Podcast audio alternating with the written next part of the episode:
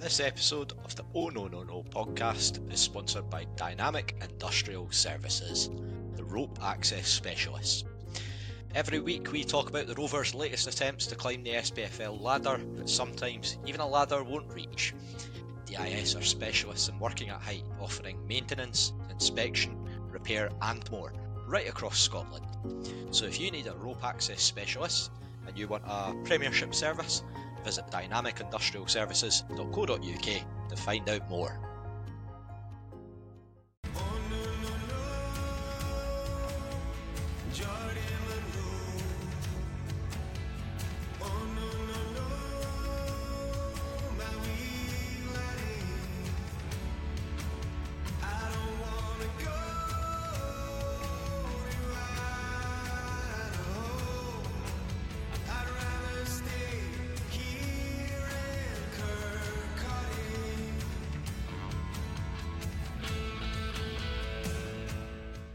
Hello and welcome back to Oh No No No, the only podcast dedicated to the S P F L's nail-biting specialists. That was match week twenty-four in the Scottish Championship, and the Rovers continued their record of league games not being decided by more than a single goal, uh, this time running out two one winners over Ayr United at Somerset Park. Uh, my name is Duncan Cameron, and joining me this afternoon to talk through this one, Uh, we've got, uh, well, first of all, uh, someone who I'm sure is fully utilising his local bragging rights after the Rovers won twice down in Ayr for the first time since two thousand eight. It's it's Graeme Meldrum. How are you, mate? I'm I'm great. I'm I'm actually wanting Al Jolson to start singing "I'm Sitting on Top of the World." Fair play. Uh, we've also got Scott Fleming. How are you, mate? Yeah, really good. Cheers. It's good uh, to get the three points, as you say. That record's uh, now gone. We've done that a few times this season, though. A couple of records uh, banished. Aye, that's it. We're, we're really firmly putting paid to the uh, the history books and just writing uh, writing new chapters. Something that, uh, aye, that just it's nice to see, isn't it? Just not having to stick to these same old stories that we've been hearing for, for years and years. Uh, also got Robbie Weir too. How are you, Robbie? Yeah, good. Not uh, not proclaiming my happiness in the same way maybe Graeme is, but um, got my, my River Island ASOS combination on, so I don't know if the fashion police will shoot me after this, but we'll see how we go. Fair play. We'll check the YouTube comments anyway. And uh, making his return to the podcast after a good few weeks away, uh, we've also got John Greer. How are you, John? I'm very well. Uh, one week it's fashion, now he's bringing up hip and trendy folk like Al Jolson. uh, nothing but cutting edge references here on the uh, the Oh No No No podcast. Um, right, just before we, we jump into this game, uh, I just want to kind of uh, apologise, I suppose. So I've woken up full of the cold this morning, so um, apologies if that comes across and, and sort of affects your uh, your listening experience. Um, or if you're, you're watching the YouTube and you have to keep watching me blow my nose.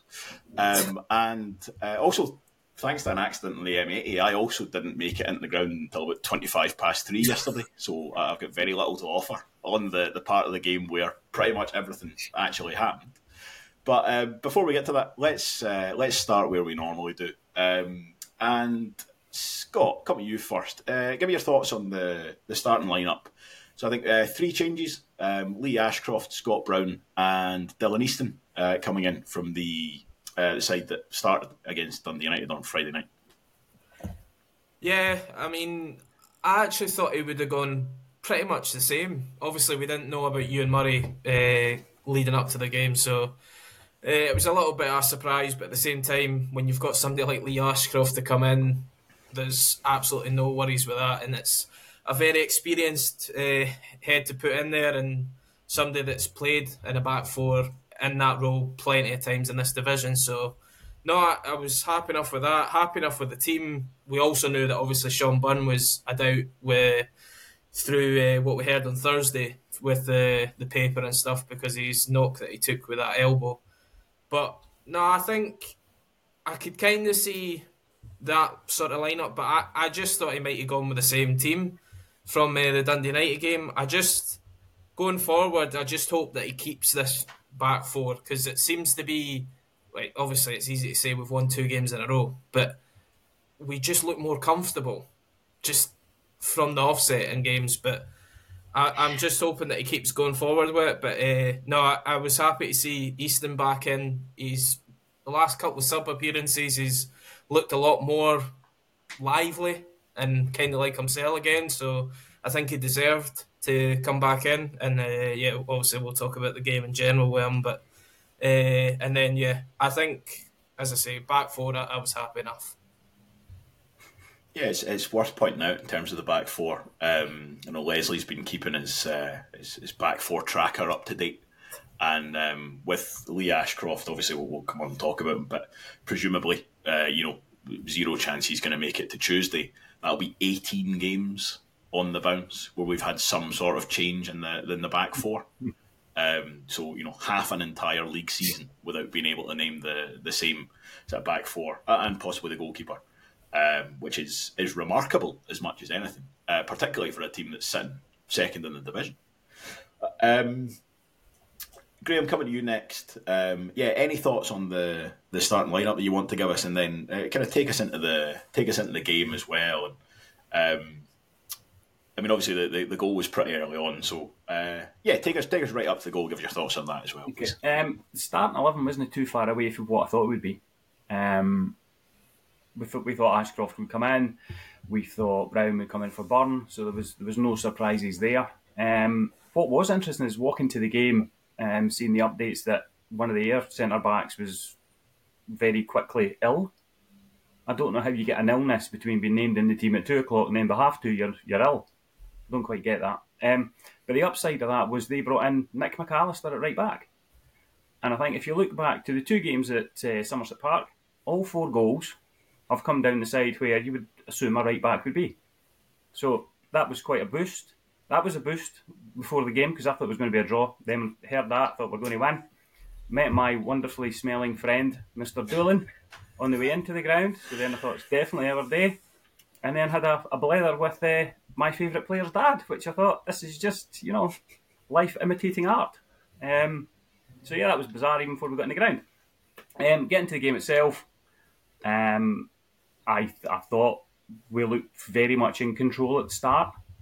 Um, certainly on the front foot, certainly pushing forward. Um, the break for the first goal from Mullin was excellent. It was, a, it was a sloppy ball. He's got past somebody. He's actually tried to take him out in the run pretty early, just at the halfway line. He's kept going. Wonderful cross. And Rudden's peeled off his man and, and put in a great finish. Yeah, it's all the plan. Ayr United hadn't even, I think, got anywhere near our goal by that point, and there we were, one nil, no broken sweat, happy days. I take it, is it McAllister that Rudden runs off of at the back post there? At the back, I think it's uh, the boy Kilmarnock. Uh, Sanders. Sanders. Sanders. Because I thought that was, um, when I watched it on the highlights, that's terrible defending. I mean, it's, it's really poor defending.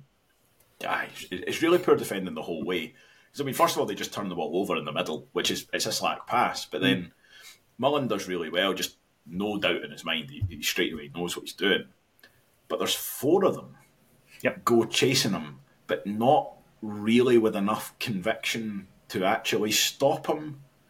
Like, they, they managed to essentially dissuade him from running in on goal, but Josh Mullin was never mm. going to run in on goal. He always wants the cross, and they leave that open. It's a bit and, like um, the um, the Airdrie goal in the Challenge Cup semi-final against us, where Todorov just gets free left completely at the back, and we've got yeah. four players going in towards the ball. We're very similar to that. And it was uh, it was actually it was an Ayr fan on uh, Pat Bovril who kind of clipped this out, so thank you to them for, for saving me having to do it. But the as Mullin puts that cross in, or as he goes to kind of shape up for the cross, Rudden is... On so the defender is essentially on the right side of Mullin, like he's he's in he's uh, of Rudden, he's where he should be, and then just doesn't move as Rudden drifts right across into that dangerous area, and then it's it's a it's a really really good finish, um, but yeah, very very poor defending. Um, I don't know how much a, a late change has, has maybe affected them there, but um, Robbie, give me your thoughts on the, the goal as well, please. Yeah. Um... It must be frustrating from an Ayr perspective when you've watched uh, Josh Mullin do that time and time again last season during his sort of hot streak with them.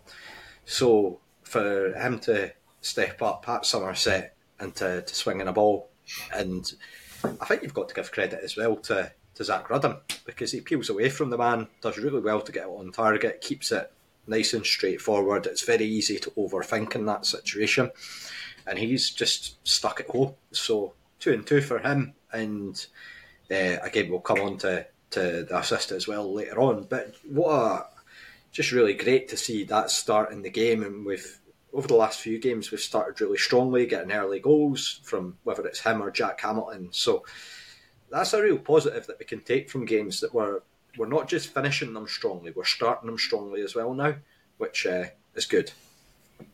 Yeah, definitely. And and um, John, I want to hear your thoughts on the goal, but also you can take us right up to the equaliser as well, because as far as the Rovers' highlights go, that's that's pretty much Ayer's first attack. Was that was that really the case? Was it a bit of a kind of sucker punch, um, or was the was the opening ten minutes fairly even?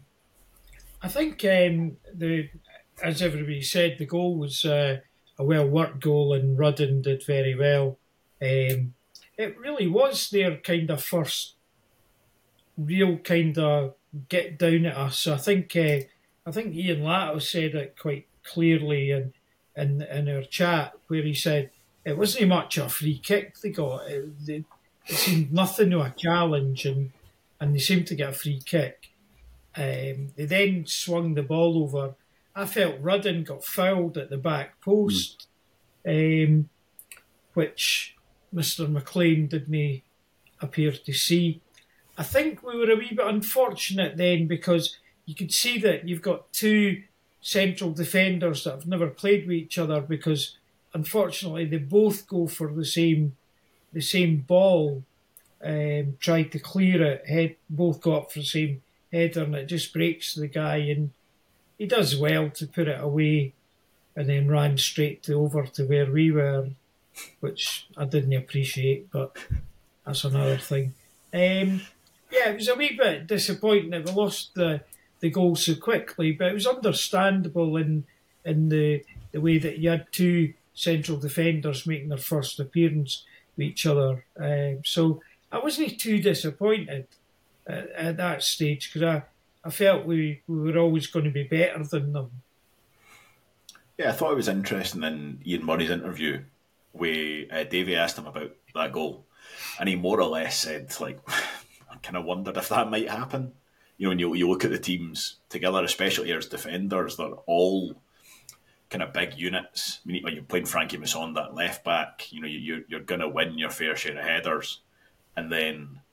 I think, yeah, again, you look at it, there's definitely elements where you're a little bit disappointed. I mean, effectively, all of the Rovers' back four has a shot at defending that. So um, I think it's uh, James Brown is the first header that he, that he doesn't win. Then it's Liam Dick's man, and again, doesn't win that. And then, as you say, John, it's Ashcroft and um, Watson both go for the same one. But there's none of them where it's like kind of criminal defending, I, I didn't think. Um, it's just a case of it's it's almost fifty-fifties, and we happen to have not won them. But um, Scott, give me your thoughts on, on that, please. Yeah, I agree with uh, Phil. I thought it was very soft when I seen it, and I, I thought it was even softer when I watched the highlights again tonight. But uh, again, it's just I know it's two centre halves that haven't played together. I'll give them a little bit of leeway with that. I just think it's, again, another set piece that we've conceded from. And it, it, it at one point, we're going to crack this how we deal with it, but I'm hoping it's going to be this season at some point. But we've been doing it for the last season and a bit now, and I, I don't, I just don't know how or why we've not dealt with it by now. Because, I mean, Ian Murray himself was a sort of no-nonsense midfielder slash defender. I think he... I thought, if anything, him and John Pott would be able to sort this by now, but I don't know what it is. But and I also I felt that Big Kev, for the time that the ball was knocked over from the back post to the other post, he had plenty, because it wasn't like a, a like a it was a sort of looping header, and it, I thought he had time. He's six foot six. Use your frame, but he's stuck. He's almost like he's stuck to his line every time, and you can hear him actually in the highlights, like shouting commands and everything. You're going, nah, just use your size, and just whether you slap it or punch it clear, just I think he's he's not given his defence any chance to try and breathe at any time for a set piece. They're probably worried that, right, he's no coming for this, so I've got to deal with it. And then the two of them, aye, the communication isn't there, and they've ran into each other. And obviously the boys just, luckily it's bounced to him and he, he slotted it away. But I do feel that I would like to see a little bit more of Kev coming off his line and using his size. Because I, I don't think there'll be many, uh, maybe an Anton Dowds, but there won't be many forwards or players that are going to be interested in getting involved with him at six at six coming out for a ball. If like folk will just run away with it. So I, I just think that he needs to be a bit more off his line at times. But yeah, that that's just my opinion. But I, I do think that some at some point we need to stop conceding for these set pieces. I I would say that you're right in that, but in that instance yesterday, I think there was too many people between him and where the ball was. Um, I I can't see how he could have gotten through his own defenders and strikers to get to the ball. That would be my thing there. For, for I would that. agree with that, John. I would say it's sort of like you're looking probably, what, third phase of play, really, where it sort of like goes in, comes back out, bobbles about a bit, and then by the time it lands at the lad's feet, you're kind of like, well, it's happened twice, it's... they're going to get the shot away, unfortunately, um, and it's always going to be difficult in those sorts of situations to defend. But I, I mean, I can get where Scott's coming from, because over the course you you look at it, and it's been a, as you say, it's been last season we had. I remember the end of last season talking on K one oh seven, and all the chat was about how many sort of goals we conceded from set pieces. So it is a recurring thing. But again, we've got the we've got the personnel to deal with it now. That's the thing.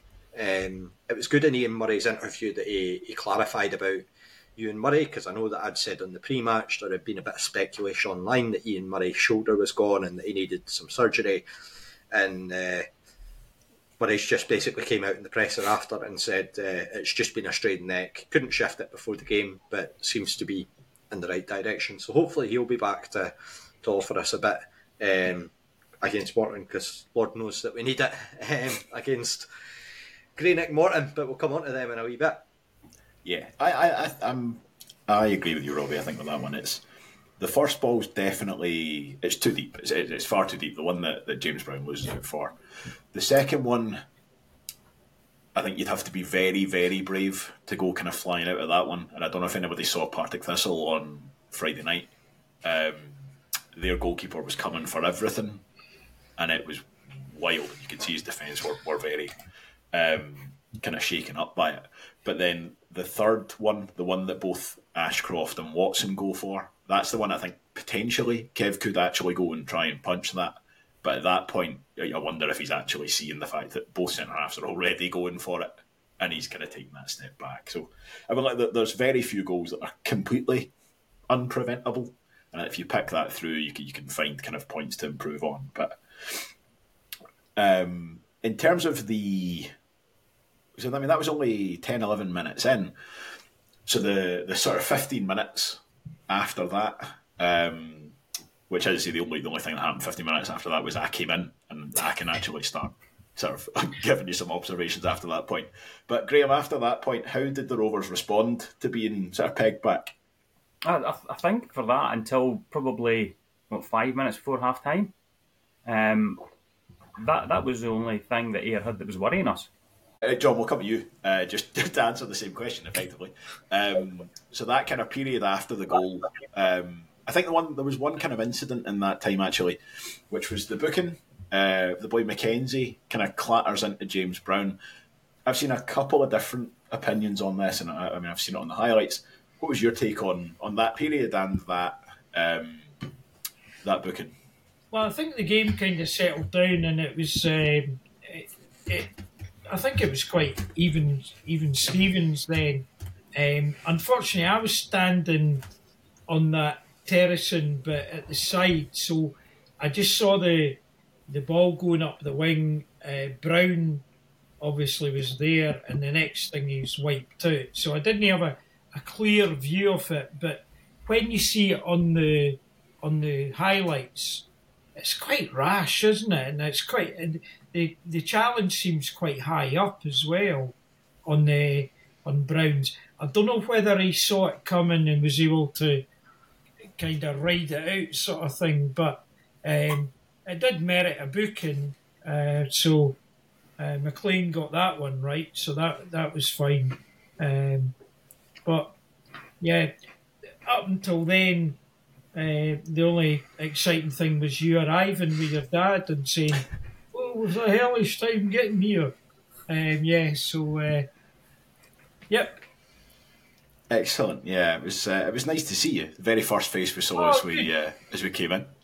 No, that wouldn't be nice. Okay.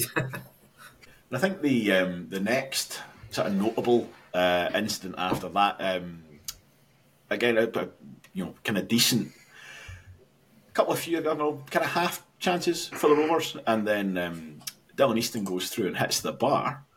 Um, and I mean, at that point, Graeme, did you feel like the the Rovers were kind of in the ascendancy, sort of approaching half time?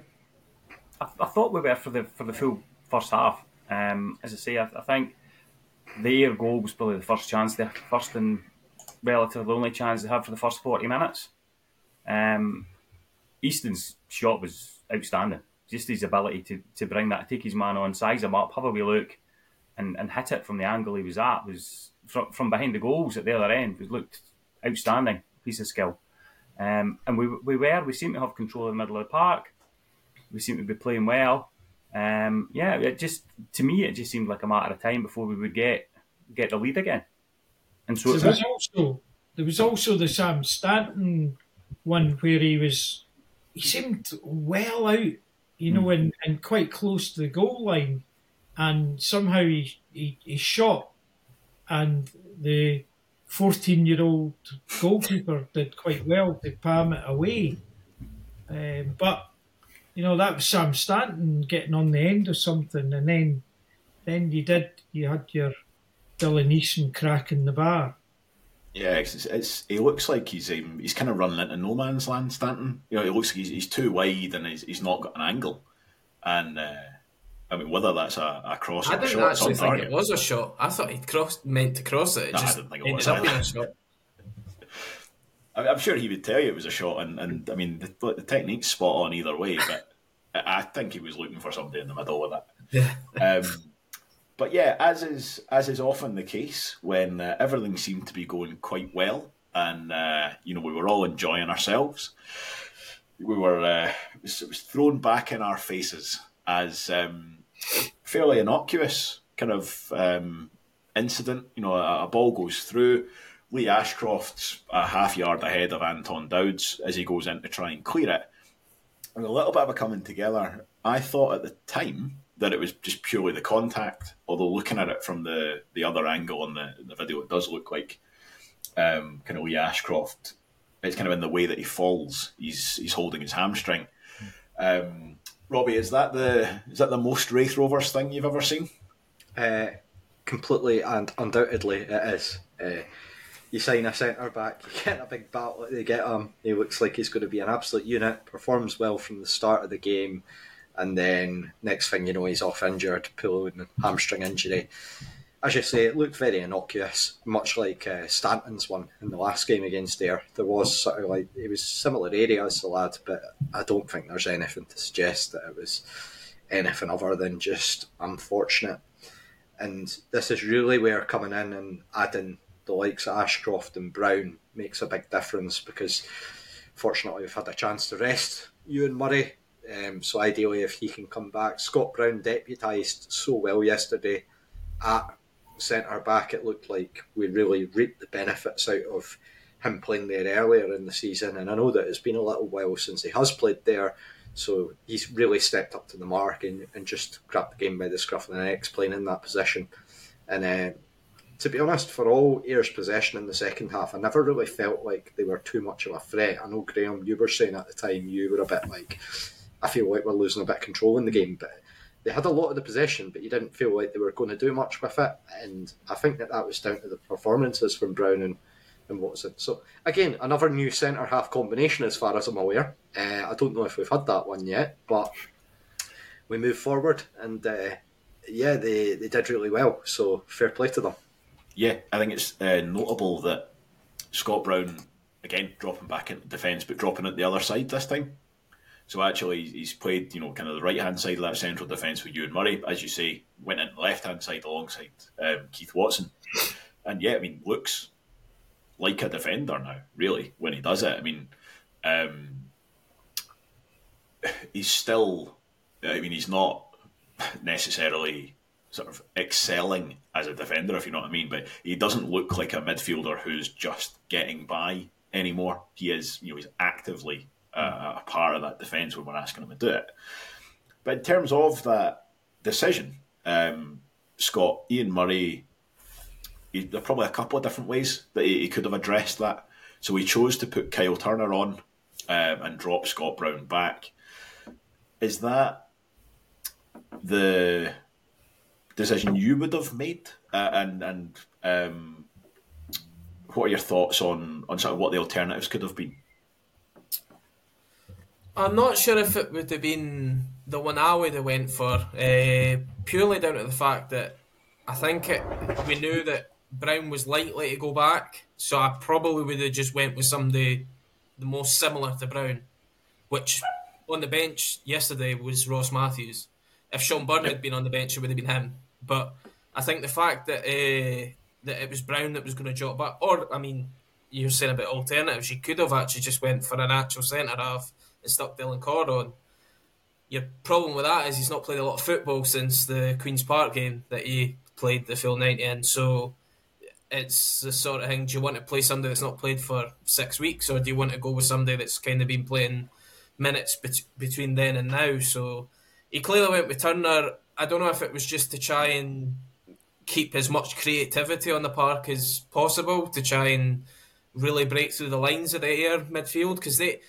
We've seen a few times this season with Ayr that they're really compact and they try and force us to go out wide, and they're happy for us to go out wide because, oh, especially in the four four game, that they were so narrow and it was so hard to play through them, even when they went down to ten men. So I, I think Brown, Scott Brown's actually kind of kept that. But uh, no, I thought that it was possibly... It wasn't. It wasn't a bad decision. I just. It's not the one I would have went for in the end. And so I, I would have went with Matthews and then allowed Scott Brown to go back. It's it's interesting because there's there's definitely pros and cons to all of these. And I think, as we've said a lot of times this season, the end result justifies that decision entirely. And you know, in full, that's you won two one. So well done, Ian Murray. That's that is the correct decision objectively. Um, but I you, think. Um... Um, just to come in there, I think it's interesting with Kyle Turner just how, because he did everything asked of him yesterday. I almost feel like he gets treated a bit like a winger in the way that like wingers are seen and how they play the game. A winger is not really deemed as successful in a football match if they don't go on and drive, and you notice them beating their man every single time and getting assists and things like that. I feel like kind of Kyle Turner almost suffers from that slightly. Like he was, I felt he was fine yesterday um, in terms of his performance. Didn't put a bit wrong, but I think that people have got this. It's almost like this higher expectation with Turner that they they're expecting him to be this sort of Zidane-esque, like pulling the strings and the heart, and he almost suffers from that a little bit. That um, he gets held to such high standards that it does make it quite tricky. Um, but I still feel that there's a player there that we're going to see. I, I'm sticking by this, and I'm fully on board the, the Kyle Turner January loanee train of signings that came in. I'm completely behind the the, the lot of the four of them, um, that they've just been good additions, and that I think that Turner will step up to the plate. It's just a matter of when. Um, so I'm quite intrigued, and I know that we had a bit of a chat in our, our sort of WhatsApp, and different people were sort of saying the more it goes by, the more it doesn't look like the greatest decision. But I still feel like if you'd offered it at the time, you're still one hundred percent taking it. And there is a, a championship player, the team of the season player in there. It's just about when we get it. Um, yeah. And even yesterday, I think that he did, did fine in keeping the game ticking over. Um, so, aye. Yeah, I mean, you could go back to the the episode we recorded immediately after he signed. And we were delighted. We were we were absolutely cock a hoop, and and um, the fact that in the four or five games he's played since then, you know, he hasn't scored a hat trick or anything doesn't doesn't change that. I mean, it would have been nice if he had done. And, and he's had a couple of games that I'm sure he would say would be kind of below the standards he would expect of himself. But yeah, he's not been he's not been terrible by any means at all. He's still a very, very good player. And I think the thing with, like, yesterday, for example, you've got Sam Stanton in there who's doing everything that he does. And you've got Lewis Vaughan, who we're obviously about to talk about in a second, who's doing everything that he does. So actually, you don't necessarily need Kyle Turner to be doing a lot of the, the kind of flashy stuff and the showy stuff. Just keeping the ball moving, using it well, not giving it away, that adds up to an awful lot. You know, you, you um, to put it another way, if Kyle Turner hadn't had a good game yesterday, it would be abundantly obvious, because we, we would have been losing the ball constantly and not able to get it back. And that's, I mean, I, yeah, you're right. He, he didn't do anything that was ever going to grab any headlines. But equally, I mean, he played... That's what we needed. Yeah, exactly. That's it. And um, I think there was the, the, the only issue with bringing Turner on is you push Stanton back five, ten yards. Mm-hmm. That, that, to me, was what would make me think it was a wrong substitution. I think we lost the impetus to Sam Stanton. Sam Stanton became the sitter, basically. And I would rather have had Ross Matthews as the sitter and Sam Stanton doing Sam Stanton stuff ten, fifteen yards further up the park. I um, think it's that's, a, that's the only change I would have made. So what I would say to that is, and you and Scott are obviously the, the same opinion with it, um, I think the only thing is that with Ross Matthews, and God knows we all want Ross Matthews to be playing as much football as possible, but that's I think that's the main issue, that he's not had as much football. Um, so he's doing, he's gradually getting there in terms of the time on the pitch, which is great to see, because I don't want to see Ross Matthews go out on loan, for example. I want to see Ross Matthews in a Rafe Rovers shirt. But again, there's we've got such a big squad um, that you can afford to make these choices, in the sense of players like Ross Matthews maybe being on the bench until later on in the game and then coming into a match. And I think it's, yeah, I'm just glad that, to be honest, that we've got Matthews there and that he is sort of stepping up to the plate, because I thought he was superb when he came on. Did yeah. you notice Did you notice when Murray made the substitution um, of Lewis Vaughan? He put ten up and Kyle Turner actually turned and thought it was him. He actually thought it was eighteen that put up. Nah. He actually started walking. Because Lewis, Lewis Vaughan does what Lewis Vaughan does, right? Lewis Vaughan obviously knows he's coming off and goes as far away for the, the, the, ben, the subs benches as he can, like most players do. It's like an old-fashioned Alec Totten tactic. Yeah, do things Aye. like that, run the clock down. So he runs away as far as he can, and Turner just turns around, looks, kind of shakes his head, points at himself, and then, because I, I don't know if that's a confidence thing, and that's probably what's made me think he didn't have as good a game as, as others think, that he actually thought he was coming off. I think, I mean, it's maybe maybe reading too much into it, but I think there's also the number ten goes up, and Kyle Turner's like, that's what I do. I'm, that's But that's not what we've asked him to do, basically, at any point since he's come yeah. in. Um, and I think that's where, for, for a number of these different things that we've actually just talked about, Matthews as well, three games in six days, I think we're going to see a lot of the guys that we've been talking about, oh, this guy might need to be patient, or is this guy going to get a chance to play in his preferred role? You're going to see a lot of that over the next couple of days, uh, over the next, well, four or five days now. Um, I, I would, I'd like to come in on the Kyle Turner thing, because I thought yeah. yesterday was his most effective game. Um, I thought he did what we wanted him to do in that situation. Come on, win balls, get the ball moving. But there was another aspect to his game that I quite liked, and that was occasionally he was having a wee nip in uh, the referee's ear, in a, in a nice way. He wasn't he mumping and moaning. But it was a good thing, because it's maybe something that we didn't have enough of in our team at times. You know, I always used to think Christoph Berra uh, was a step up from an Ian Davidson. Ian Davidson would go and shout and have a go at referees, whereas Christoph Berra, when he came, he was very respectful to referees, but he did as much moaning as Davidson did. But he did it in a nice way. So I thought yesterday Turner did that, but he was very tidy in, in winning balls and moving it forward. Uh, so I've been critical of Turner's um, maybe not hitting the ground running, but I do know that he had a wee injury when he came in, So I, I have to say, I thought yesterday was his best performance in a Rovers shirt. Do you think yeah. he said to the ref about the goalie stealing yards? Uh, I've, no. I've never seen a, a goalkeeper, I was going to say punished, he wasn't punished, but being called up for stealing yards as much in a game before in my life. I thought that was well, bizarre at the end when he the, the ball was maybe about an eighth of an inch outside the six-yard box and he sent him back, take a goal. Like, he's about to knock this ball ninety yards. It really makes very little difference. Right, right. To, uh, silly, silly old firm pup needs to be have a slap in the proper leagues and he does learn these things. That's ear um, speaking for you there, Graeme. Eh? They absolutely despise Stephen McLean, so nice to see yeah, that's excellent. another another you one added game. to the loss column. Aye. I thought it was an odd game from the referee. Like, he seemed very changeable in terms of what he was given and what he wasn't. So there was a couple of points where I think it was Nick McAllister um, was kind of put under pressure from uh, kind of Rovers forward. There was two in about a space of about five minutes. First one was Rudden, and he let it go for a really long time. So it was like, McAllister was over Rudden, Rudden was over McAllister, and it was only when Rudden basically went to ground and was still pulling his jersey that he gave the foul. Five minutes later, Vaughan goes down at the same part of the pitch. Oh yeah. Goes beyond, I think it was McAllister, it could have been um, Sanders. Goes beyond him and there's the lightest of touches and he gives it immediately. And there was yeah. a couple of others where he did very, very similar, where it was like minor I'm not contact. Sure if I'm thinking the same instant, but there was one in the second half that was down by the, the railway end, the stand-side corner, where Vaughan went by, and he went shoulder to shoulder with, I think it was with McGinty, and McGinty, McGinty just guy. went down like a sack of spuds.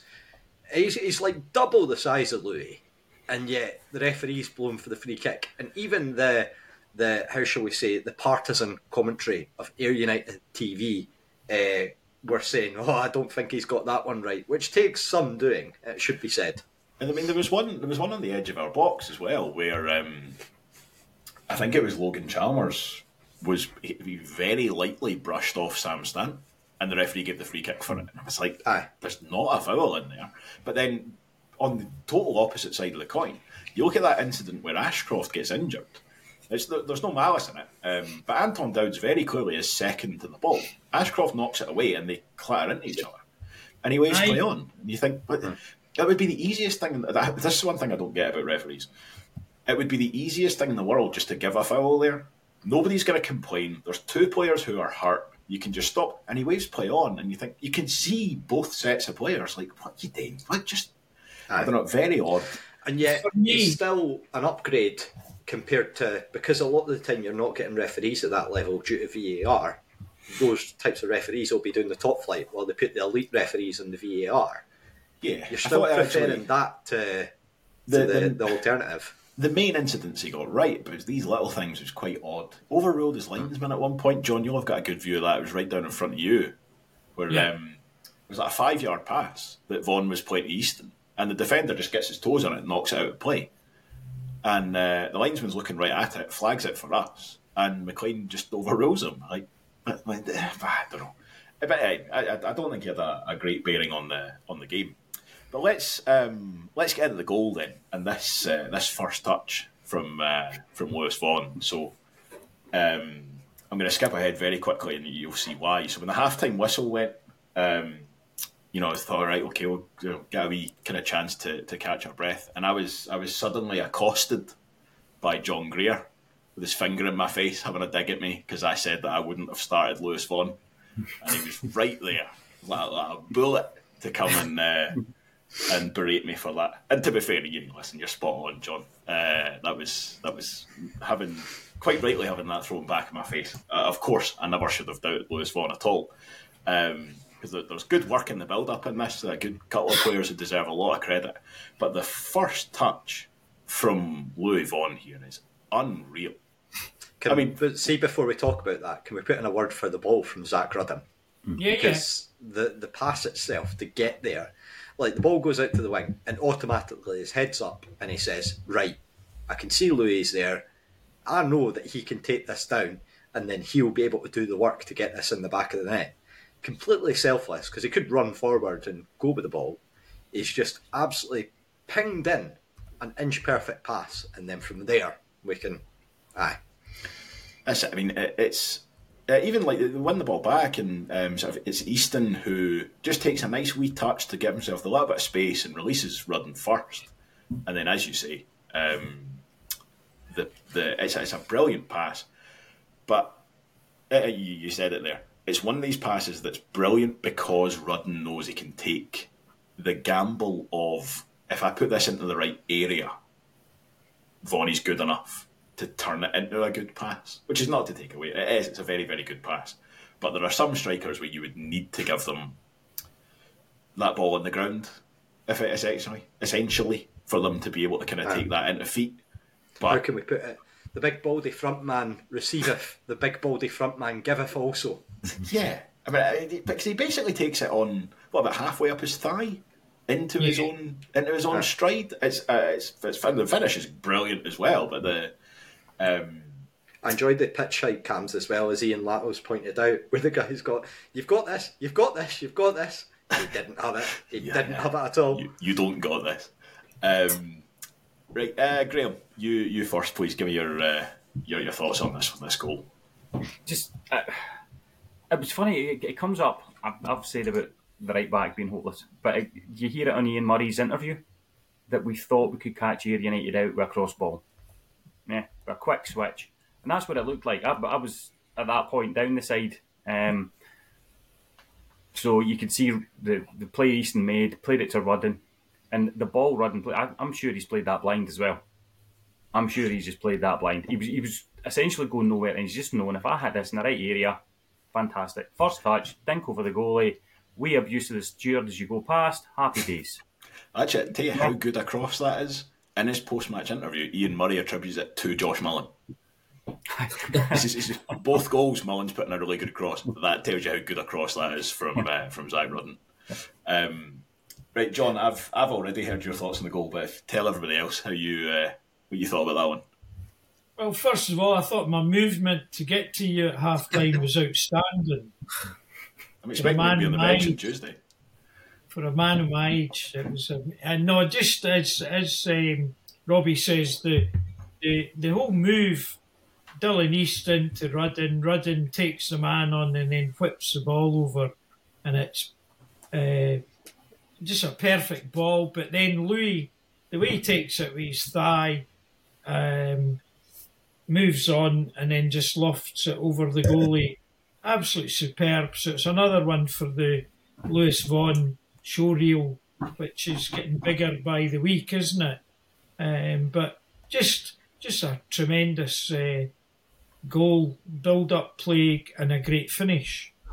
Great. That's it. Um, Scott, anything you want to you want to add on that?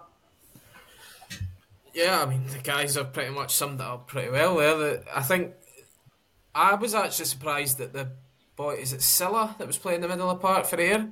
He played that ball and it just never seemed, looked on at all, for especially in the highlights. It, again, just confirmed it, that he's tried to pass a ball, I think, to Dempsey, but like Dempsey's got two guys around him, and then Easton's just went, all right, cheers, and then just, as you say, taking a couple of touches, then just gives it to Rudden, who's, yeah, ran on and pinged a brilliant ball across.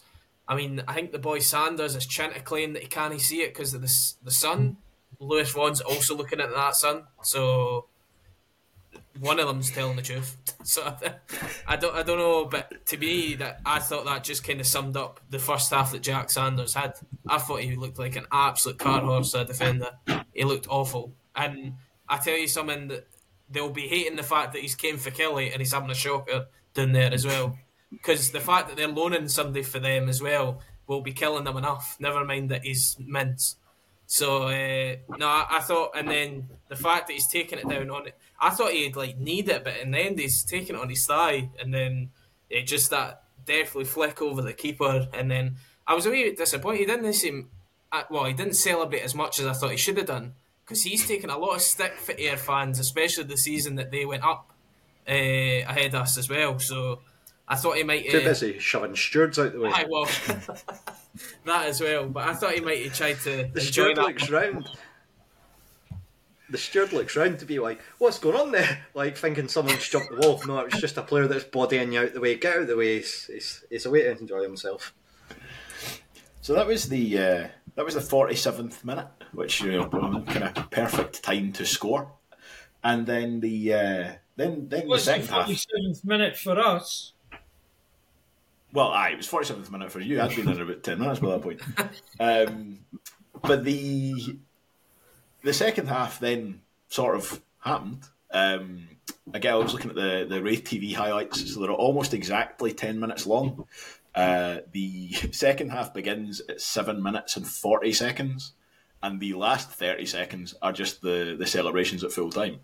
So there's there's kind of one one sort of notable incident that, that I've pulled out of the second half. But if we want to talk about generally how the Rovers played, because I think it's the way the Rovers set up and the way the Rovers applied themselves is the reason that there was only really maybe two kind of um, chances in this for, for Ayr. So um, Sean McGinty does have a header that um, Kev Dabrowski touches onto the bar, and then there's kind of two very dangerous kind of in-swinging crosses in quick succession that Kev deals with very well.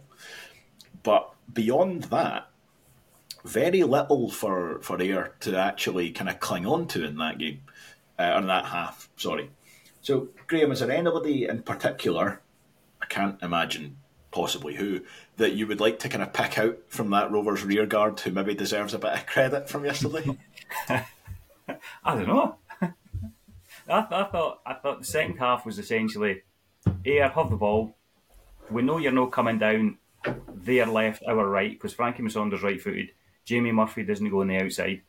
So all they had was a, a, basically a diagonal ball trying to get to Chalmers. And I, I I wake up in the middle of the night in cold sweats thinking about Liam Dick against Logan Chalmers, because it never normally ends well. But I thought, pretty sure Liam uh, Dick wakes up the same. Probably. I did I thought, enjoy that thought, in his uh, post-match interview that he was like acknowledged it. He was like, it's not the easiest. Right. I thought, I thought even for the first minute, I thought him and Easton um, against Chalmers, they were they were really good. They were really compact. They handled him well. He had that wee spell just before half time. I think he got a shot away, um, and he cut inside once. But I think second half he had his number. Absolutely mm. had his number. The fact that he also injured them. Oh, I couldn't say that, should I? Oh no, we can't say we can't say we're happy that a Raith Rovers player injured an opponent, especially one that is actually from Dundee United. Can't say that. We have to edit that bit out. Um, but the fact that that forced him off. And then McGeady come on, and we, again, we, I, I honestly think we just went, Ayr United, have the ball, see what you can do. That was, that was how it looked to me. That was just the strategy. The, the local reports I'm getting are, aye, we, you know, Raith didn't do anything in the second half. Didn't have to, or a bit. That's, that's the one thing that, like, no, obviously we, we've been talking about it a lot, the fact that all these games are decided by a single goal, but the Rovers have got the confidence to do that now. Um... to see out a lead. And listen, it's not always going to go for you. You will sometimes concede a, a goal out of nowhere. But, um, you know, that Arbroath sub-goalie proved that. But the um, it was a very deliberate strategy, as you say. So, right, can someone, looking at this, there's only a couple of ways you might actually hurt us. So, you know, come and have a goal, see if you can. Mm-hmm. And, um, yeah, I thought Liam Dick was excellent. Um Again, he's got an interview with Wraith T V. It's well worth watching. He speaks very well about it. And as you say, he, he almost owns up to, to how difficult uh, an opponent Logan Chalmers is. Um, but yeah, I mean, like, got by him once in the entire game. Uh, Liam Dixon said that. That was the sun was in his eyes. And he just um, kind of catches him wrong side. Other than that, barely got a sniff. Um, and Dylan Easton deserves a lot of credit for that as well. Yeah, absolutely. So we talked last week about how well Um, Callum Smith did with his kind of defensive duties. Dylan Easton did the same thing yesterday, and again, Liam Dick says it in his interview, like, Dylan Easton probably not the most enjoyable afternoon that he'll have. That's not how he wants to spend his Saturdays, you know, tracking an, an opponent, but he did it, and he did it brilliantly. And as you say, Graeme, that was really Ayr's one clear route to goal. And the Rovers really kind of shut that down. And so it's it's it is it's set pieces that, that they were almost relying on. Um, John, was there any point in that second half that you thought the you know the tide might turn a little bit? Were you kind of no, concerned at any stage? No, not really. And I think the other one that needs a bit of praise is Keith Watson's come back in the last two games and and really shown us what he's all about, and and really disappointing for him that he's missed such a, a is it something like nineteen games he's missed through through injury, but he's shown us what what a player he is, you know, and what an asset he is to have at this time of the season.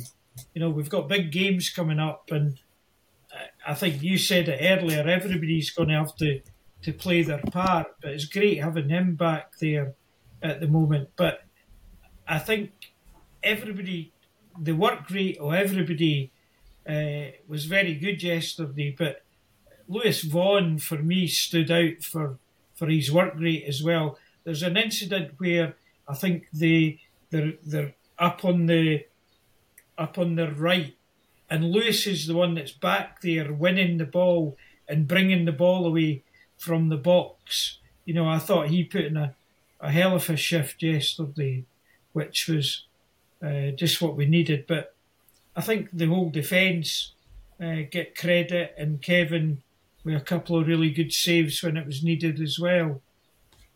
Yeah, absolutely. Um... Robbie, give me your thoughts on the on the second half, and then you might as well actually just, just take us into the, the kind of man of the match conversation as well. Give us your pick and anyone else you want to, to kind of shine a light on. Yeah, I, second half was it was one way traffic, but we were in control of that traffic. Uh, very bold strategy considering the four all game at Starks Park, where they were playing on the counter and turning us over. I thought, from the back, Big Kev was magnificent. Um, he didn't really have as much to do, but when he did needed to step up, he, he did tremendous, especially given, I said before the match, that you want Kev to have a big game after the uh, that four all game, where quite their fans were quite vocal in their criticism of him almost, in a sense, or dismissive about him, saying, oh, he's a terrible goalkeeper, but he'd been playing injured. Um, so what some of the more prominent fans of Ayr United on Pye and Bovril were sort of saying, oh, that goalkeeper's awful, we could have scored as many as five or six. But I saw someone, again, sorry to interrupt, but I saw someone compare him to Denise Mehmet this week. Mm. I have never been so insulted on somebody else's behalf in my entire life. But ridiculous. Again, look, it's he was playing injured at that point, as I say, and he stepped up to the plate tremendously there. Across the back line, Liam Dick was fantastic, did his job really, really well against a player that's caused him problems, as you have spoken about. Scott Brown already mentioned about how he's done really well to go into that back line and adjust from playing in midfield to being a centre-back again. Keith Watson's come in and he's, week by week, getting more and more game time, getting up to match speed. Um, and then you've got James Brown to, to round things off, and he put in a really assured shift on the right side. Um, Again, we never saw anything really come down that flank, and that's probably, you've got to give him credit, because that's down to him as well uh, for, for putting in that performance. So, again, it was it was one-way traffic, but we did our jobs. We had the, the goals, and there wasn't really anything to worry about, and we still were creating the odd moment up the other end, and, and you could sense the frustration as they got to full-time. But when you've got players, I mean, they were really just Sean McGinty hoofing the ball up the pitch by the end. That was pretty much it. I don't think there was too much else to them. They're quite a, a one-dimensional side if you take out Chalmers. And, yeah, there wasn't really much to, to threaten us. And I felt towards the end of the game that we were in control. And when the full-time whistle went, I wasn't really surprised. So a really good win on the road. If we're talking about man of the match, oof, there's quite a good number of candidates, I would say. Um, so I don't think anyone should be too disappointed if they're, they're not getting a mention here. For me, I, I felt, uh, well, a goal and an assist, it's an easy one to go to, but Zach Rudden, I thought he had a really good game. He was everywhere, holding up the ball, bringing others into play, gets his goal, which he takes really well, gets an assist, which is even better. And overall, over the piece, looks just a really, really good signing that we've made. And I know that Rudden's the type of player where people will look at his goal return and maybe be a bit dismissive, but I think he's been a really, really good addition. I'm very happy that we've got him on board, and I can see him, as games like that go on, he's going to get so much more confident and kick on. So, yeah, I think that Ian Murray should be given a lot of credit for, for bringing him in, and he'll add so much to the team, as we're seeing. Yeah, definitely. I mean, um, you see, I mean, the man of the match is a really interesting one for this, as you say. That a lot of people could be mentioned. I've got six names against sort of like discuss man of the match. Six names, and uh, there's like three guys who could quite justifiably be added to that. Um, Scott, uh, man of the match from you, please. Yeah, I kind of echo what the guys were saying. I thought second half we just looked really assured, and it's actually really good to see that, because there's been a lot of times that we've just been very hectic in the second half, no matter if we're winning, drawing or losing.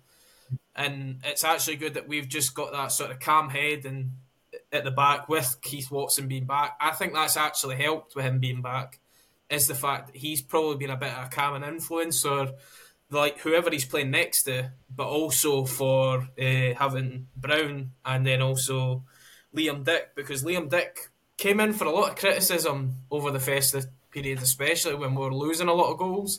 And, I mean, he, aye, he wasn't playing well, but we were also chopping and changing this back four, back three, whatever we were playing. So I think now having the likes of Watson there is definitely going to help these fullbacks out a lot. And he's played at the top level in Scotland, and he's played at a good level, so he'll he'll know what he's meant to be doing and how he's meant to assure his guys. But so I, I, I had... It was either Keith Watson or um, Dylan Easton for me. I thought Dylan Easton put a brilliant amount of work in. We've already uh, talked him up, but and Liam Dick talked him up in his post-match interview. I just thought the work he went through, and it's the first time I think I've seen Dylan Easton pull up with cramp at the end of a game, and that just shows you, obviously, the effort that he put in. And it, it obviously, I think Murray's kind of telling him, look, we've got no subs, so you need to get on with it. It was only a couple of minutes to go, but it was, yeah, it just showed you the sort of work that he'd put in. So I, I don't think anybody was worse than a seven out of ten, but I think I probably would have gone with either Keith Watson or uh, Dylan Easton myself. Just to, to your point on Watson, and, and to be fair, Scott Brown as well. We talked in the pre-match about Anton Dowds, who scored a hat-trick last week. Barely mentioned him today, and I think that speaks volumes for how effective Keith Watson and, uh, and Scott Brown were. Um, Graeme, can I get a, a man of the match from you, please? I would probably, be, I think I said after the game, Josh Mullin, Dylan Easton, um, or Liam Dick, and I think M- Mullin got us the start, yeah, and he, he was forever closing down, harrying, hassling, um, but Easton, and especially for it being a, a non-Dylan Easton performance, you know, it, there was there was nothing, well, apart from the shot that hit the bar, yeah, he did a lot of hard work, and he did a lot of what you'd say was Dylan Easton stuff, probably twenty yards further back than he should be doing it. But I think overall his performance was excellent. He didn't panic. The second goal, he didn't panic. He won that ball and he looked up and he wanted to play. And he played in Rudden from there. Um, whereas someone of, of lesser ability might have gone, we're under a wee bit of pressure. It's nearly half time. I'm just going to hoof this up the park. It's um, great to see him looking, really looking more Dylan Easton-esque though. Like in himself, he just looks like... Again, maybe the confidence dipped after going through a few rocky games, but you can see him get back to his old self and just kicking on. And that's exactly what we need. He's such a huge player for us, so it's great to see. Decision making was excellent. Yeah, D- Dylan Easton was the one that, you know, at the final whistle that sprung to mind for me as the as the man of the match. I thought he was brilliant. I wanted to, I was going to mention uh, Josh Mullin as well, because we said it last week where. Um, You know, earlier in the season we were getting these running stats and you'd think, oh, Josh Mullin's come out on top again. Maybe you're not necessarily seeing it. Yeah. But uh, Friday night last week, you absolutely saw it. Saw it again yesterday. Um, he was everywhere. He was an outball. He creates the first. Ian Murray thinks he creates the second. Like, you know, there's, there's, um, I, I thought he was excellent. But, I mean, absolutely, you could justify really just about anybody. Uh, but, John, um, final pick from you. Uh, man of the match, please. Well, I said it on the on the way coming home last night. I thought I thought Lewis Vaughan was man of the match just for his his work rate, his his goal, yeah. But the other guys weren't far behind him. You know, I would echo everybody's words. Everybody, everybody had at least a nine out of ten for me yesterday. That's it. You really couldn't. I know. Um... It was a, I think it was in the Inside Match Day for the Dundee United game. Scott Brown was kind of running back across the park after being interviewed with the B B C, and he had the man of the match. And I mm. wondered after the game, because they never actually, they didn't do it live on the telly. So I watched yeah. it back, and they, they didn't give it to him. And I wondered, have they given it to him, or have they actually said, uh, right, Scott, going to just go and give that to somebody in the dressing room when you get back down there?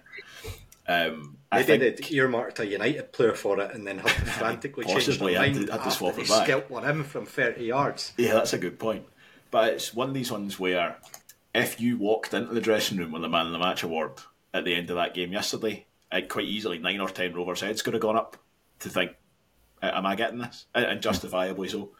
Um, but that it should um, see, just to come in, just a final point. Um, it's so nice with the squad. I know that we've touched on it like so often across the podcast, but the fact that you can have Callum Smith and Aidan Connolly not even come off the bench, and we can keep them fresh for the Morton game if we need to use them, because there will be lads that will need to come in for this Morton game that's coming up that we're going to speak about. So it's just good that you've got that depth, because either a Callum Smith or Aidan Connolly can come on and be match winners and man of the match. So aye, just the depth that we've got, just ridiculously good, and um, hopefully gives them a chance to, to stay fresh for that match in the midweek. Yeah, uh, Robbie, I'm going to stick with you actually going into the Morton game, um, because we have both in kind of relatively recent weeks sort of debased ourselves on this podcast by saying nice things about Airdrie. Um, are we also going to have to say a couple of nice things about Morton going into this one? It's calling them consistent, being nice. It's nicer than I would like to be about Morton. Uh, well, look, the last time we played them, they were out um, down on their luck. Um, Imrie was maybe getting a bit of questioned um, about how the team had been performing and what's happened, but since then they've really turned a corner, and fifteen games unbeaten is a really, really good run. But at the same time, look, we know what to expect, and it's it's it's going to be a tough game. Nobody's going to go in a game against Morton and then come out the other end like a Jim Goodwin and going, oh my God, long throws. How could you do that to us? Like, we've just got to, we know what's coming, just got to deal with it. Um, and they are a good outfit. Uh, Big Oak plays, he's in really good form, um, albeit there is suggestions that him and potentially Robbie Muirhead might not make it, whether how true that oh, is. Really? Yeah, um, is to be seen, but we just know it's going to be tough. They're hard working, they're physical, and just got to get on with it. All right, because I mean, I, I'm, I'll I'll take the bullet then. I'm going to say a couple of nice things about Morton, because we've taken great time previously to kind of to slag them off, because the sort of previous iteration, if you go to sixteen plus games ago, they were just, you know, a big kind of gang of brutes rocking up for ninety minutes to see what they could shake loose. And when you're not getting results, I think you get all the criticism that you deserve, because you're just turning up and, and being physical, no intention to play football. Everybody's going to criticise you. As soon as you turn that into positive results, I think, as far as I'm concerned, fair play. I think that that's, that suddenly then becomes legitimate, absolutely fine. I've got no issues with it. And it's exactly like that, as you say, Jim Goodwin being like, oh no, they've bodied us. Like, aye, of course they have. It's up to you to, to defend against that. It's different if you, if Morton turn up, you beat them three nil and they've kicked lumps out of you. That's different to if they turn up, they beat you and they did it by kicking lumps out of you. Because as far as I'm concerned, the end justifies the means. And they've not been beaten in fifteen games. I watched them against Motherwell in the Cup, and I thought they were pretty decent. I thought, in fact, I'll go beyond that. I thought they were really decent. Um, I don't think they're world beaters by any means, but I do think that, again, against what I would like to be saying, I think Dougie Emery deserves a fair bit of credit for what he's done. And I think this this becomes a really, really interesting game. Um, I would um, I would also add the caveat that we are the team that is ostracised by the media of Scottish football after Jack Hamilton's outrageous tackle on Jack Walton last Friday. It feels like that's uh, that's going to be like a real "you ain't seen nothing yet" from uh, from Dougie Emery's Morton. Like, um, like that's that's not a knife. This is a knife, and uh, they they could be kicking some size of lumps. Um, but we will. Uh, we'll, we'll see. As I say, I, I'm, I, if, I tell you this, if George Oakley and Robbie Muirhead are both missing, I'll be delighted, because they have. I mean, again, we, we talked about like um, Anton Dowds, and the Rovers dealt really, really well with Anton Dowds on Saturday, but trying to deal with what is effectively two Anton Dowdses at once is a very different um, kettle of fish. But turning back to the Rovers, uh, I'm fed up talking about Martin. Um, few decisions to be made on this one. Uh, so Ian Murray post-match talking about Lee Ashcroft and saying that effectively, I mean, basically what he said is, I've got no idea, but it's a hamstring injury. So you're essentially talking about best case scenario is two weeks. Realistic best case scenario is four weeks. It's not a fanciful scenario at all to say that the season's over, effectively. Like, it really is, you don't know, but it is a hamstring injury, so you have to wait and see. I can't um, believe you've got a player that's injured and he doesn't need a moon boot. What's that all about? He's, he's not on brand. He's not been through his uh, his corporate Wraith Rovers induction yet. Yeah. Um, so decisions to be made on that front. You've got the possibility of Sean Byrne coming back in. So he, again, according to Ian Murray, he's still doing sort of his concussion tests. Um, for, for, you know, I this is not necessarily whatever how everybody thinks, but for me, if you're still doing a concussion test on a Sunday, Tuesday's probably too soon. But, you know, we'll see. Um, and then you've got your usual uh, decisions to be made in terms of the, the kind of front line and the, the sort of um, embarrassment of riches we, we sometimes have in that area. Um, so, Graeme, is there anyone in particular you want to see come in for this, or, or anyone you think um, Ian Murray might be particularly um, sort of keen to bring in? I think, obviously, we'll do the, the Ewan Murray for uh, Lee Ashcroft. And that puts Scott Brown at the base of the midfield. And I think, even though we've said he was man of the match, I think Dylan Easton might sit this one out. Um, and I think he'll vote for Callum Smith there. It's funny, because uh, I've got the same team that you've just said, except when I said I thought Josh Mullin was possibly the man of the match, he's the one that I've got dropping it. And I've got Aidan Connolly coming in on the other side. But again, it's it's that thing. It's almost a case of, like, he's, he's run himself into the ground uh, two games in the bounds. So yeah. you, you rest him for this one, you've got him for Friday. Um, that I mean, very, very good news that Ewan Murray just seems to have had a you know, a crack in his neck as much as anything. Um, so yeah, you'd hope that he's in a position to uh, to come back in. Um, Robbie, what about you? Uh, kind of selection wise, anybody in particular you're you're hoping to see? Uh, I'm quite hopeful that we get Sean Byrne back. Um, if he does come in, I think he would add a lot to the the midfield. Just. And handling them, because he's got that sort of dirty side to the game that would allow for him just to, to run about and clean things up. I think it's it's a different task against Morton, because Ian Wilson's been superb for them since he's came in on loan from Queen of the South. We don't know what their front line's going to look like um, and how that's going to shape up, and they've still got a fair amount of quality across their side, um, and admittedly, they do their job very, very well. I just, it's hard to say. I think that the thing is that we've got the options there to be able to change things up. It's just hard to say whether we change things for the sake of changing things. So I'm sure Ian Murray will have in his head about what exactly he's going to do. Um, but I wouldn't really hesitate or, or really look to guess on it. Um, and I think that this is the, the real time when we'll see the benefits of having a larger squad with more experience. Uh, so, yeah, just uh, trust in trust in Ian Murray. Yeah, I will say on, on Sean Byrne, it was the game at Capello where Aidan Connolly scored his two headers. That was the, the point for me that where it went from, like, yeah, Sean Byrne's pretty decent to, like, oh no, Sean Byrne's quality. He, he absolutely ran the show that day. Yeah. Um, Scott, um, give me your thoughts on this one, and specifically, do you see a place for Ross Matthews going into this one? Yeah, for I sort of scribbled out a lineup when uh, we were discussing earlier, saying that we would talk about the Morton game. So I, I've swapped actually both wide guys out. I just think that they both did a lot of running, and that I'd rather have two guys that are fully fresh that can go for seventy minutes and then what. better than you can bring on Josh Mullin and Dylan Easton with twenty minutes to go. Like that, you can, you're almost laughing just thinking at that. And then Morton have got probably, I think, Cameron Blues or something to bring off the bench. It's like night and day what they can bring off compared to us. So I think that's the two main changes I think I would go for. Um, I would lo- I would love to see Ross Matthews come in.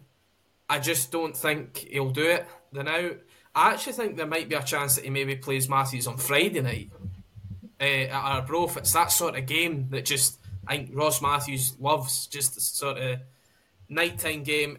He probably wants it to be hammering down just so he can slide into challenges and be right up for it. But I, I just think that he might actually start Matthews on Friday. So I, I would just stick with Brown and Stanton again, because I think we're all pretty much in agreement that uh, it'll be Ewan Murray stepping in for uh, for uh, the injured Ashcroft. So I think, and I would I would just keep going with Rudden. He's in form and he looks he looks good beside uh, Lewis Vaughan as well. So I wouldn't really change that too much.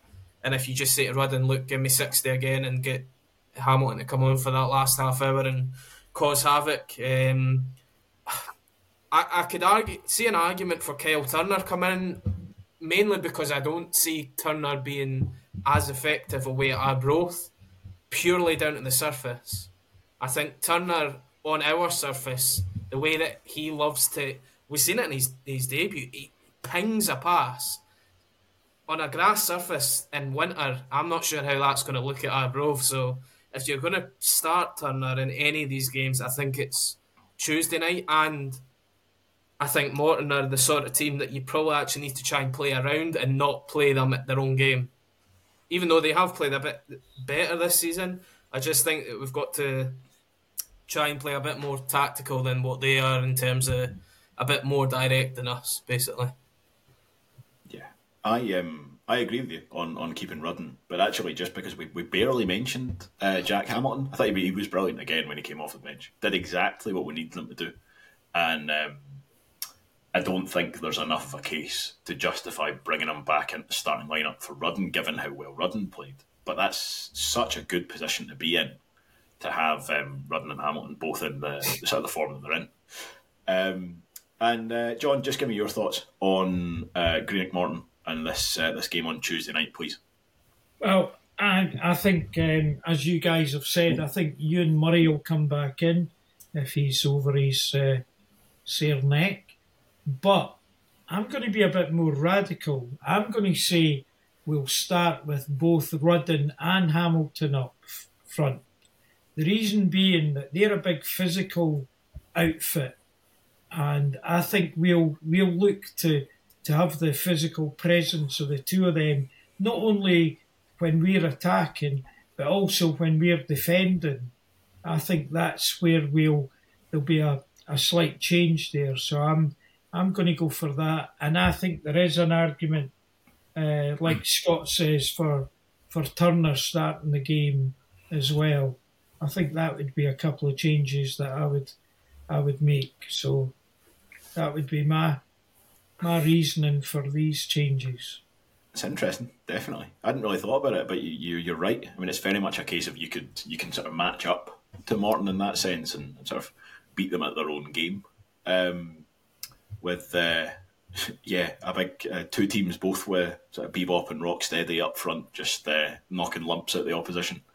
Um, excellent. Uh, also, uh, also, worth noting, on this one, the Rovers board have uh, knocked prices down for this, which is commendable. I think we were probably all in agreement on that. So I think it's it's basically a tenner in. Um, I think kids are a fiver. Uh, I don't know. But look it up. What am I telling you for? It's cheaper than it would be otherwise, is what I'm saying. Um, someone who does proper research would have had those figures to hand, but it's a tenner. Um, so hopefully they get a nice, um, a nice kind of bump to the... Um, attendance and a nice atmosphere, and hopefully a couple of extra kind of travelling supporters there as well. And um, on the subject of uh, not doing enough research before talking about the Rovers, Robbie, you wanted to body the Fife Free Press briefly uh, aye, during aye. this episode. Yeah, um, I just it's a, it's a point of frustration for me that we get such good courier sport coverage week in, well, daily basis, basically, um, on that front. And yet it just feels... I have just noticed this recently, that so much of their stuff seems to be pulled just from Rafe T V interviews. So I put out a tweet, uh, I don't know, about a week ago or so, just sort of saying, like, hope they're on commission, or something along those lines. And then the latest article's just done my head in. It was... Um, the lads so they, got they, to, to be fair Park. now, to be fair, this was a direct quote. They went and asked themselves. They got a chance for an interview. Aye. So the coverage is basically... The, the lead... for the question that's gone in is asking Ian Murray about his thoughts on what's the Philip Colomon, is it the, the Rangers manager, yeah. and doing such a good job there. I just don't understand. Like, we are, this is the best that we're getting as Rovers in however long.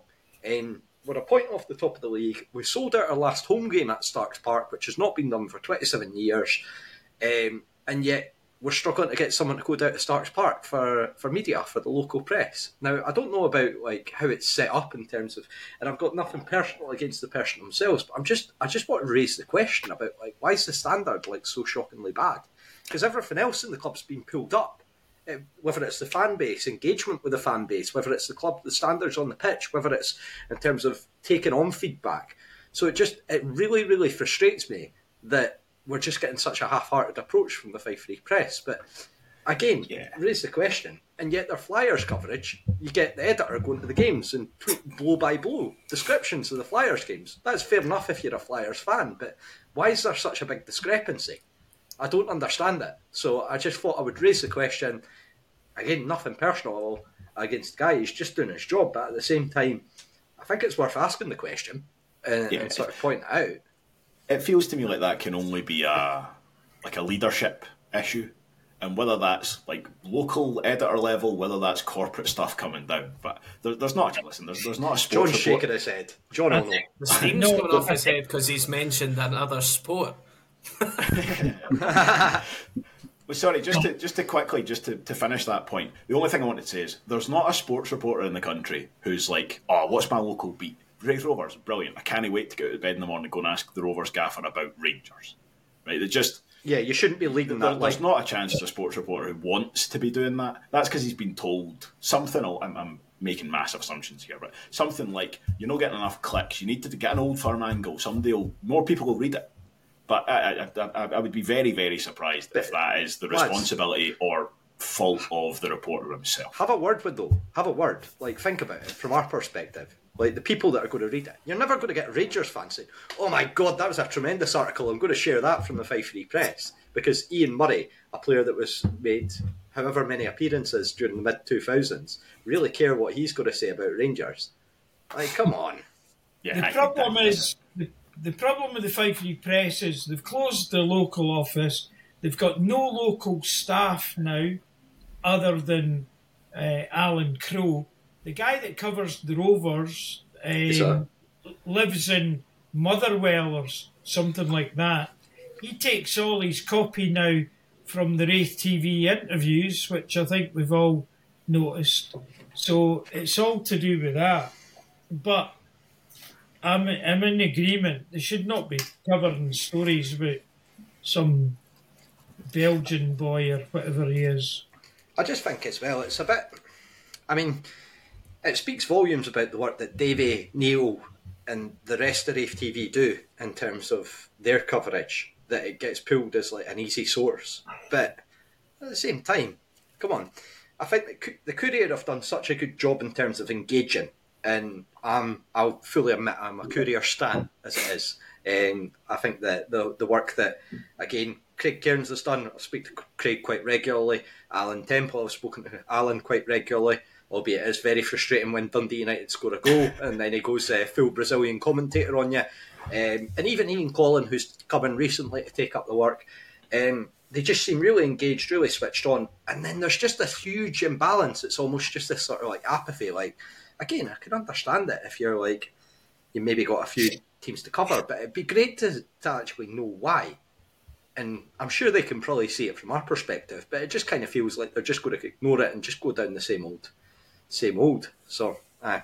aye. I just, to me, it reeks of corporate misprioritisation. Uh, I think Um, if I, I've never, never, I don't, I don't even know his name.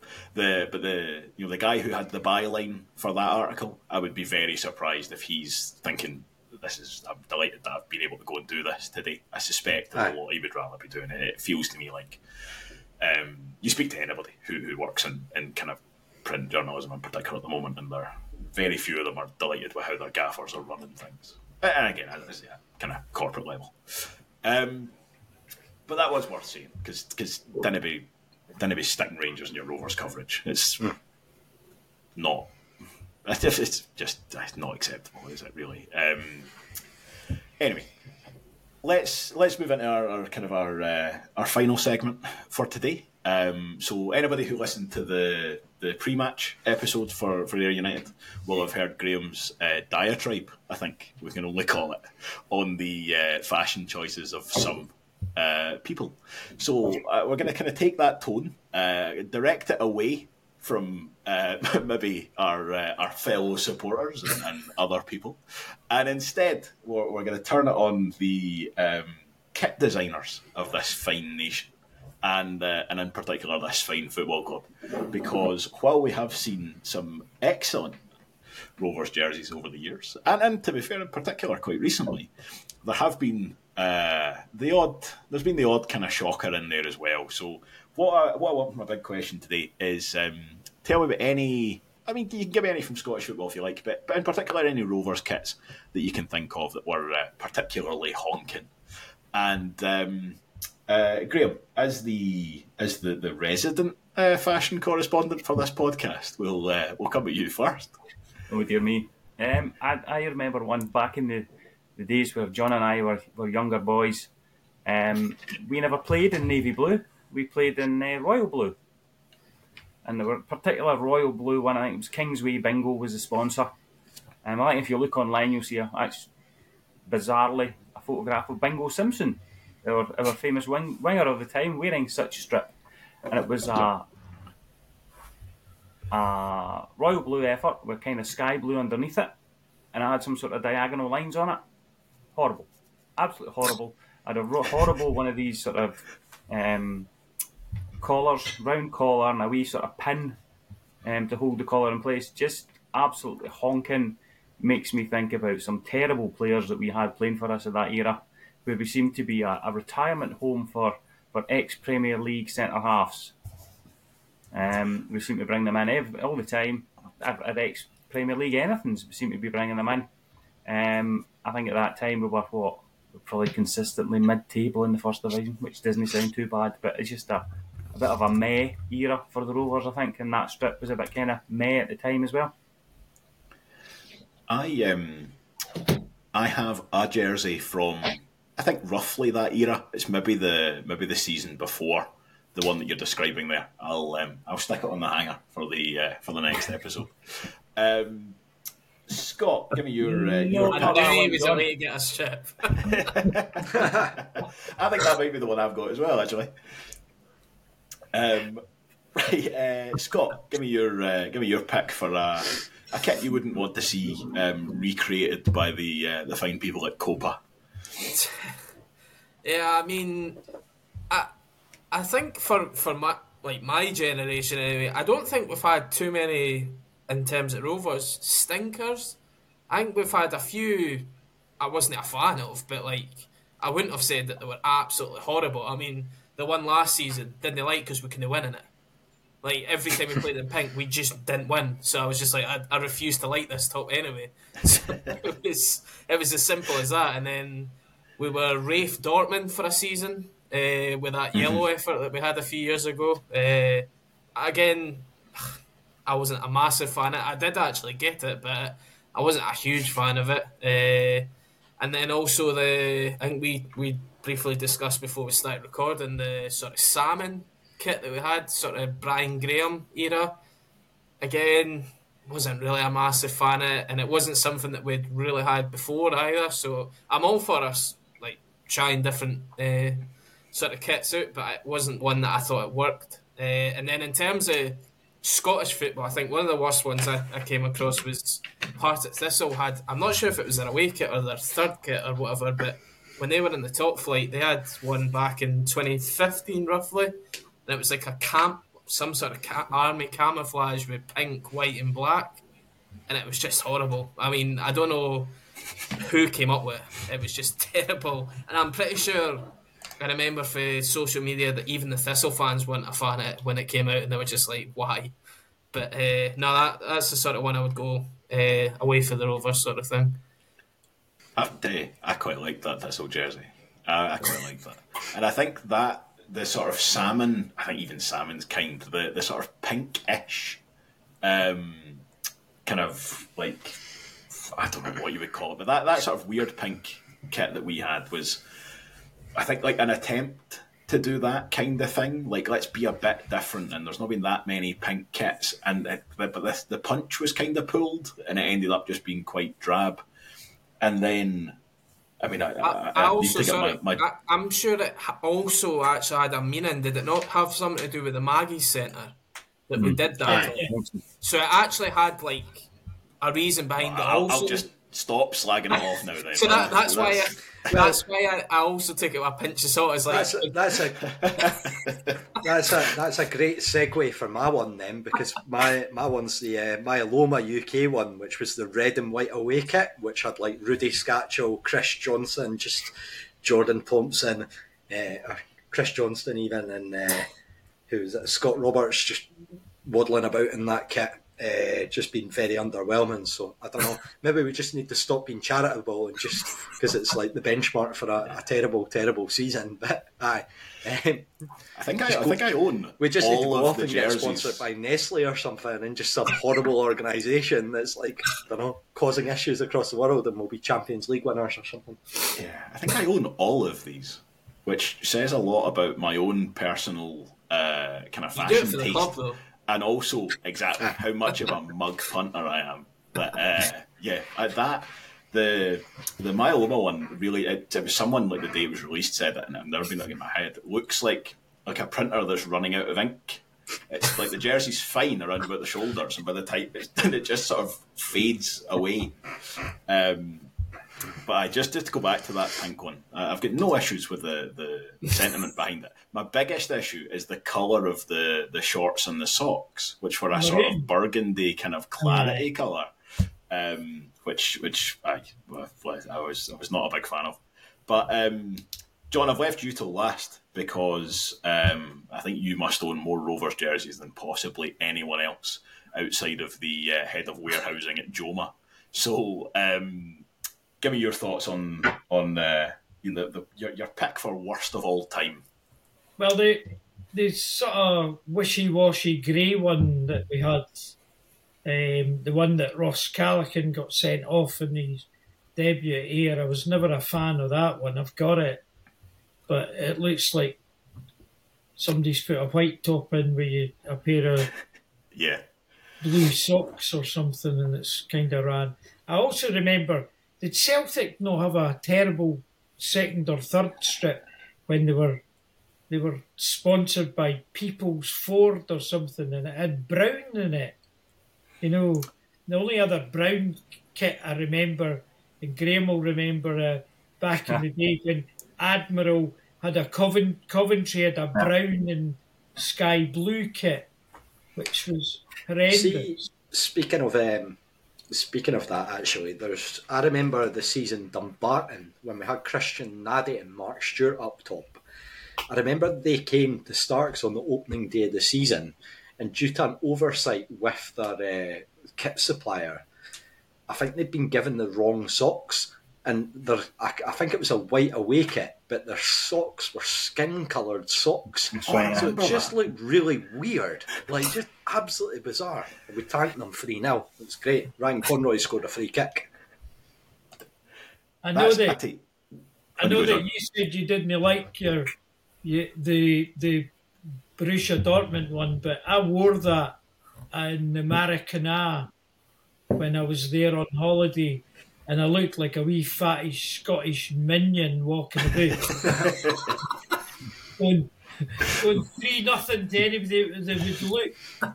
Uh, so my over, you know what my overwhelming memory of that kit is? Is going up to Peterhead and watching Ian Davidson getting sent off for talking to the referee.